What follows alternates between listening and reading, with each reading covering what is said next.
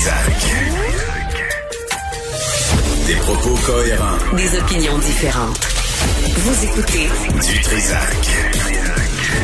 Je sais pas si vous avez lu l'article dans le journal Montréal euh, qui parle du vaccin ou des vaccins qui aideraient des malades qui souffrent depuis des mois de la COVID longue, euh, puis on, euh, ils, reçoivent le vaccin puis ils voient leur santé s'améliorer après avoir traîné des symptômes de la COVID. avec nous, il est chercheur en immunologie à la faculté de médecine de l'Université de Montréal, André Veillette. Monsieur Veillette, bonjour.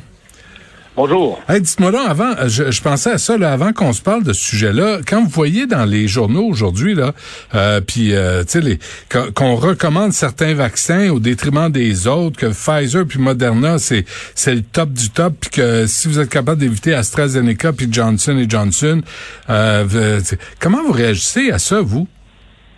Ben écoutez, euh, je trouve ça un peu mêlant. Là. Je pense que ça serait bon euh, parce que ça, c'est des opinions qui aussi émanent des autorités gouvernementales fédérales. Alors, je pense que ça aurait été bon s'il y aurait une certaine coordination de leur message. Euh, c'est malheureux parce que je pense que l'impact de ça, c'est que ça l'ajoute à la confusion de tout le monde. et évidemment, on veut pas que le monde soit mêlé pour qu'ils prennent les bonnes décisions. Euh, je pense que dans, dans, le contexte actuel où on a une pandémie qui est très active, on a encore des cas au Québec, euh, des gens qui aboutissent à l'hôpital, des gens qui sont sur le respirateur aux soins intensifs, puis des décès. Ouais. Je pense que plus vite on va vacciner le monde, puis plus mieux on va le faire, plus plus ça va être bon pour le, le, Québec, puis le Canada, puis le, le monde entier. Ben oui. Donc moi, je suis pas, je suis pas tout à fait d'accord qu'il faut discriminer les vaccins. C'est tous des excellents vaccins. Euh, c'est sûr qu'AstraZeneca a sa petite particularité avec les thromboses, là, mais c'est quelque chose qui, euh, je pense, peut être géré euh, de façon adéquate. Ben, je lisais, je finis là-dessus, M. Veillette, là, mais je lisais que la pilule contraceptive, c'est un, risque de thrombose sur 1000, je comprends bien, et l'AstraZeneca, c'est un sur 100 000, puis Johnson Johnson, c'est un sur 250 000. Est-ce qu'on manque de, de contexte quand on donne ces, ces informations-là? Euh, Jusqu'à un certain point, je pense que c'est une comparaison qui est valable. Ceci étant dit, le type de thrombose qu'il y a avec la, la pilule contraceptive, c'est pas exactement la même chose qu'on a à la suite des vaccins. Alors, à la suite des vaccins, c'est une maladie particulière qui a l'air d'être une maladie auto-immune où le système immunitaire se met à faire des anticorps qui, qui causent la coagulation des plaquettes et donc causent les thromboses. Euh, alors, c'est pas exactement la même maladie, mais il y a quand même la comparaison de la fréquence. Euh, qui est quand même valable. Je veux dire, 1 sur 1000 pour la pilule, puis 1 sur 100 000 ou 250 000 pour, pour les vaccins. C'est quand même une grosse différence. La question se pose, en tout cas. ça, c'est, c'est bon, alors, qu'est-ce qu'il en est, là, ces, ces vaccins-là? Pfizer, Moderna, AstraZeneca, Johnson Johnson, on, on, ce qu'on ce qu'on retient là, comme témoignage de gens qui ont attrapé la COVID, qui souffrent de la COVID longue, là, les, les symptômes se prolongent, euh, qui disent qu'après avoir reçu le vaccin, euh, ils se sentent mieux, ils voient une amélioration dans leur état de santé. Euh, est-ce qu'on a une explication à tout ça? On n'a pas encore d'explication. Euh, je pense qu'il y a différents types de complications ou de symptômes à, à moyen puis long terme après la COVID. Bon, c'est certaines personnes, c'est tout simplement des résidus de la maladie. On, sait par exemple certaines personnes vont perdre l'odorat, perdre le goût. Bon, ça, ça va prendre un bout de temps avant de revenir. Euh, c'est pas nécessairement une maladie en soi, c'est juste que c'est un résidu de d'avoir été infecté. Mais il y a d'autres gens qui semblent développer euh, des, des, des, syndromes ou des maladies particulières qui se caractérisent par euh, de la fatigue, euh, des étourdissements, le cœur qui bat vite ou ce qu'on appelle le brouillard cérébral, ou brain fog, où les gens ont de la misère à se concentrer, euh, ils sont anxieux, ils sont tristes, ils se rappellent pas des noms, euh, des choses comme ça.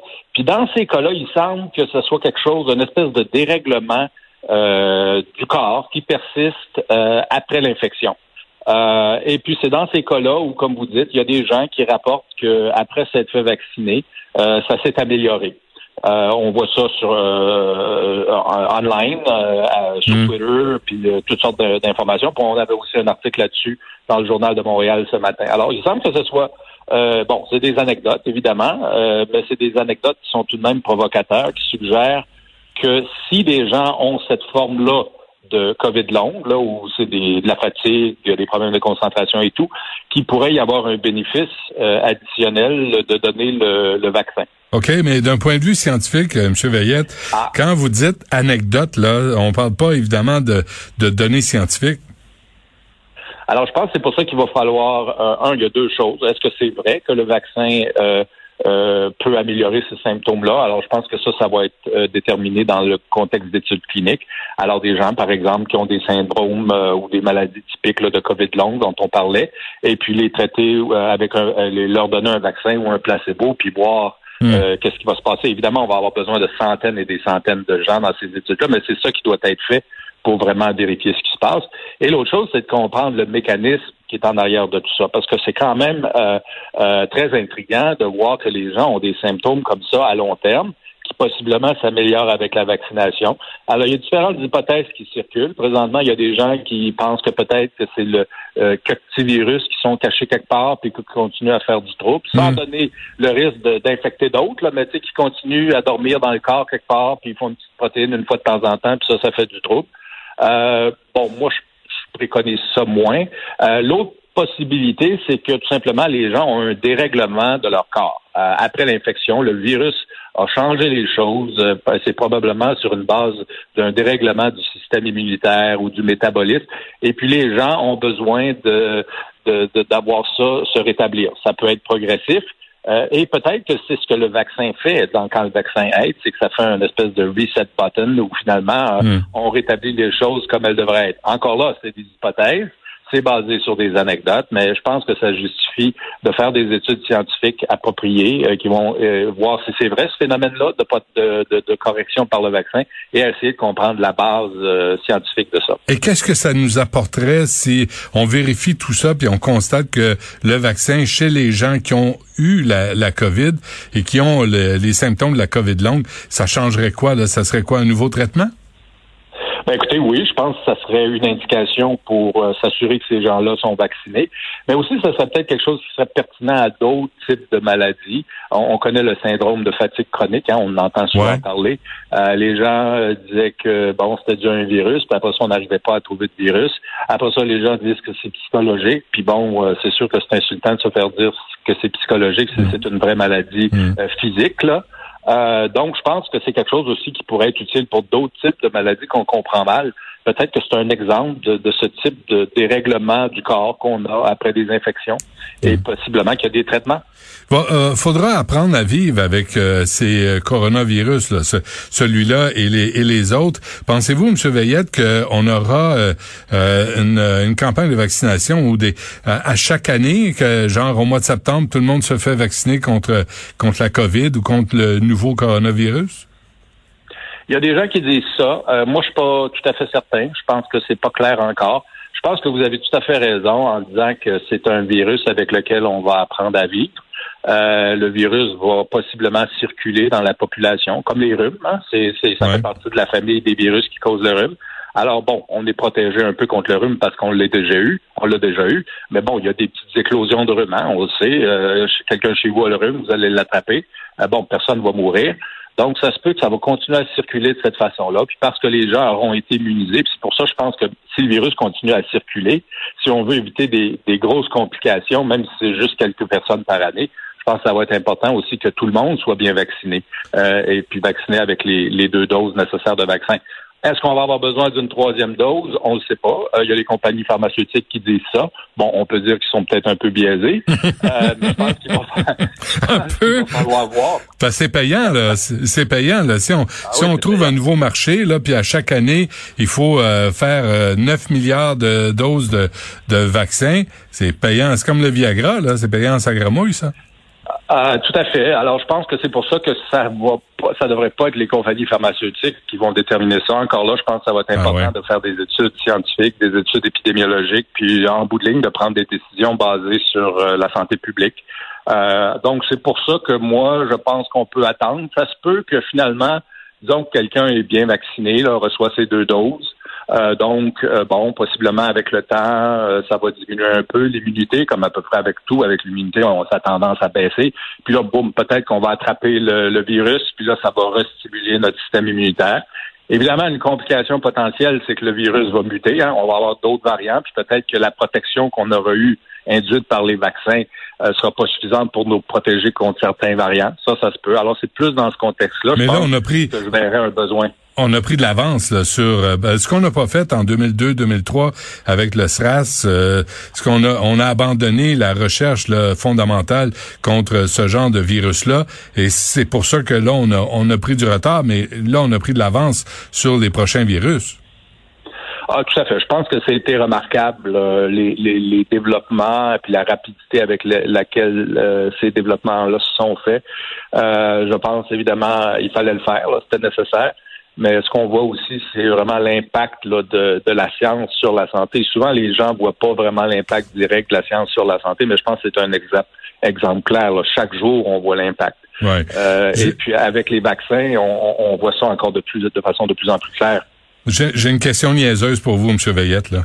vous, allez, vous allez être fier. Quand on dit chercheur en immunologie, là, vous, vous, vous, vous travaillez sur l'immunité, le système immunitaire. Est-ce qu'aujourd'hui, la population a un système immunitaire moins fort qu'auparavant? C'est comment, quelle est la compréhension du système immunitaire de 2021? Écoutez, je pense qu'en général, notre système immunitaire euh, est, est toujours très bon. C'est juste qu'on l'entraîne peut-être mal. Euh, vous, avez sûrement lu toutes ces histoires-là sur le microbiome et tout. Euh, les gens disent qu'on vit peut-être dans un milieu trop euh, aseptisé. donc, notre système immunitaire est peut-être un peu déréglé. C'est peut-être pour ça qu'il y a autant d'allergies, qu'il y a peut-être autant de maladies auto-immunes.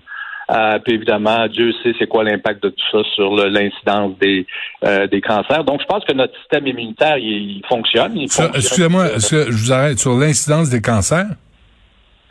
Euh, ça se peut. Écoutez, ça se peut tout à fait, euh, parce que le système immunitaire, euh, c'est ça qui qui garde contre l'incidence de cancer. On sait maintenant qu'un des meilleurs traitements, nouveaux traitements pour le cancer, c'est des choses qui stimulent le système immunitaire parce que le système immunitaire est souvent défaillant dans des contextes de cancer. OK, je vais dire une autre niaiserie. Est-ce que c'est vrai qu'une partie du système immunitaire se loge dans la flore intestinale?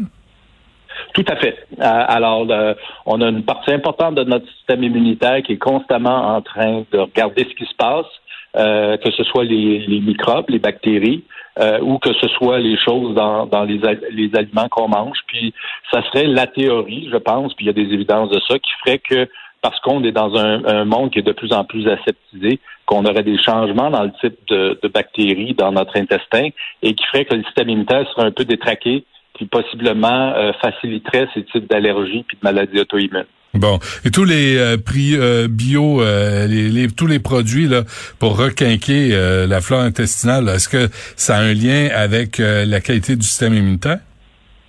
Ben, c'est un des objectifs, je pense, avec les, les ces, ces éléments-là. Je pense que eux disent que c'est très bon. moi, je suis pas trop convaincu de ça. Bon, moi, je mange une diète normale. Euh, je pense qu'en autant qu'on a une diète balancée, euh, c'est correct. Ah oui. Euh, hein. mais c'est certain, c'est ben, ça c'est mon opinion personnelle. Non, non, mais, c'est parce que si vous parlez de ça, il faut parler aussi de l'obésité, de la malnutrition, ah. le fast-food, la cochonnerie pré, préparée, du sel, du sucre. C'est un gros, gros débat de société là qu'on amorce là. Tout à fait, tout à fait. écoutez, il y a plein de choses qu'on ne sait pas. Euh, c'est sûr que ces maladies-là dont vous parlez, l'obésité, le cancer, c'est des choses qui augmentent. En partie, c'est parce qu'on les autres maladies, on les a traitées, hein, comme le, les problèmes cardiovasculaires. Euh, on a moins en moins de décès à cause de ça, donc les gens vivent plus longtemps. Et puis on voit euh, aussi des problèmes comme l'obésité, qui est sûrement basé en partie sur sur le fait qu'on mange mal, mais aussi peut-être basé sur le type de bactéries qu'on a dans nos intestins qui changent. Euh, hmm. Le système immunitaire est aussi impliqué dans l'obésité. Euh, le système immunitaire est un peu au centre de tout. C'est ce qu'on se rend compte de plus en plus. Même l'athérosclérose a une base euh, au niveau du système immunitaire. Ah, Même la maladie d'Alzheimer. Je veux dire, le système immunitaire, vraiment, là, c'est le, le, gardien de tout ça. OK. Est-ce qu'il y a assez de financement? Ah, écoutez, c'est sûr qu'on a besoin de plus de financement au niveau de la recherche en général, dans tous les domaines. Euh, donc incluant aussi euh, au niveau de l'immunologie.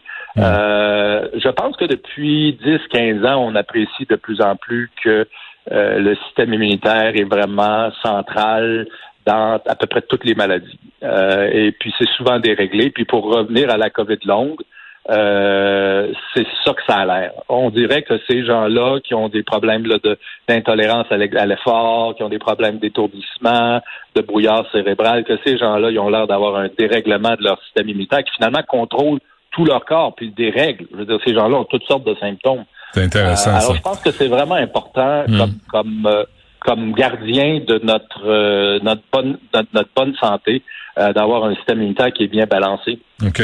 Avant qu'on se quitte, euh, André Veillette, euh, dernière affaire. Là, on annonce ce matin, là, Pfizer peut être administré aux jeunes de 12 à 15 ans. Êtes-vous à l'aise avec ça? Oui, moi, ça me, je trouve que c'est correct. On sait qu'il y a des cas dans les écoles. On sait que parfois les enfants peuvent être très malades. Puis on sait de plus en plus que les enfants peuvent donner le virus aux autres. Alors, je pense que c'est logique et hmm. puis c'est sécuritaire. Les études ont été faites. Euh, certains gens vont peut-être sourciller, là, mais on vaccine les gens en, jeune âge pour plein, plein d'autres, plein d'autres choses. Ouais. Euh, alors, je pense que c'est que c'est correct. OK, je comprends bien. Vous étiez pas, vous étiez pas de la manifestation de 30 000 personnes euh, samedi, vous là, là? Non. J'ai pris une chance, je n'étais pas sûr. André Veillette, chercheur en immunologie à la Faculté de médecine de l'Université de Montréal. Un vrai plaisir de vous parler, M. Veillette. Merci beaucoup. Merci. C'est moi qui vous remercie. Au revoir.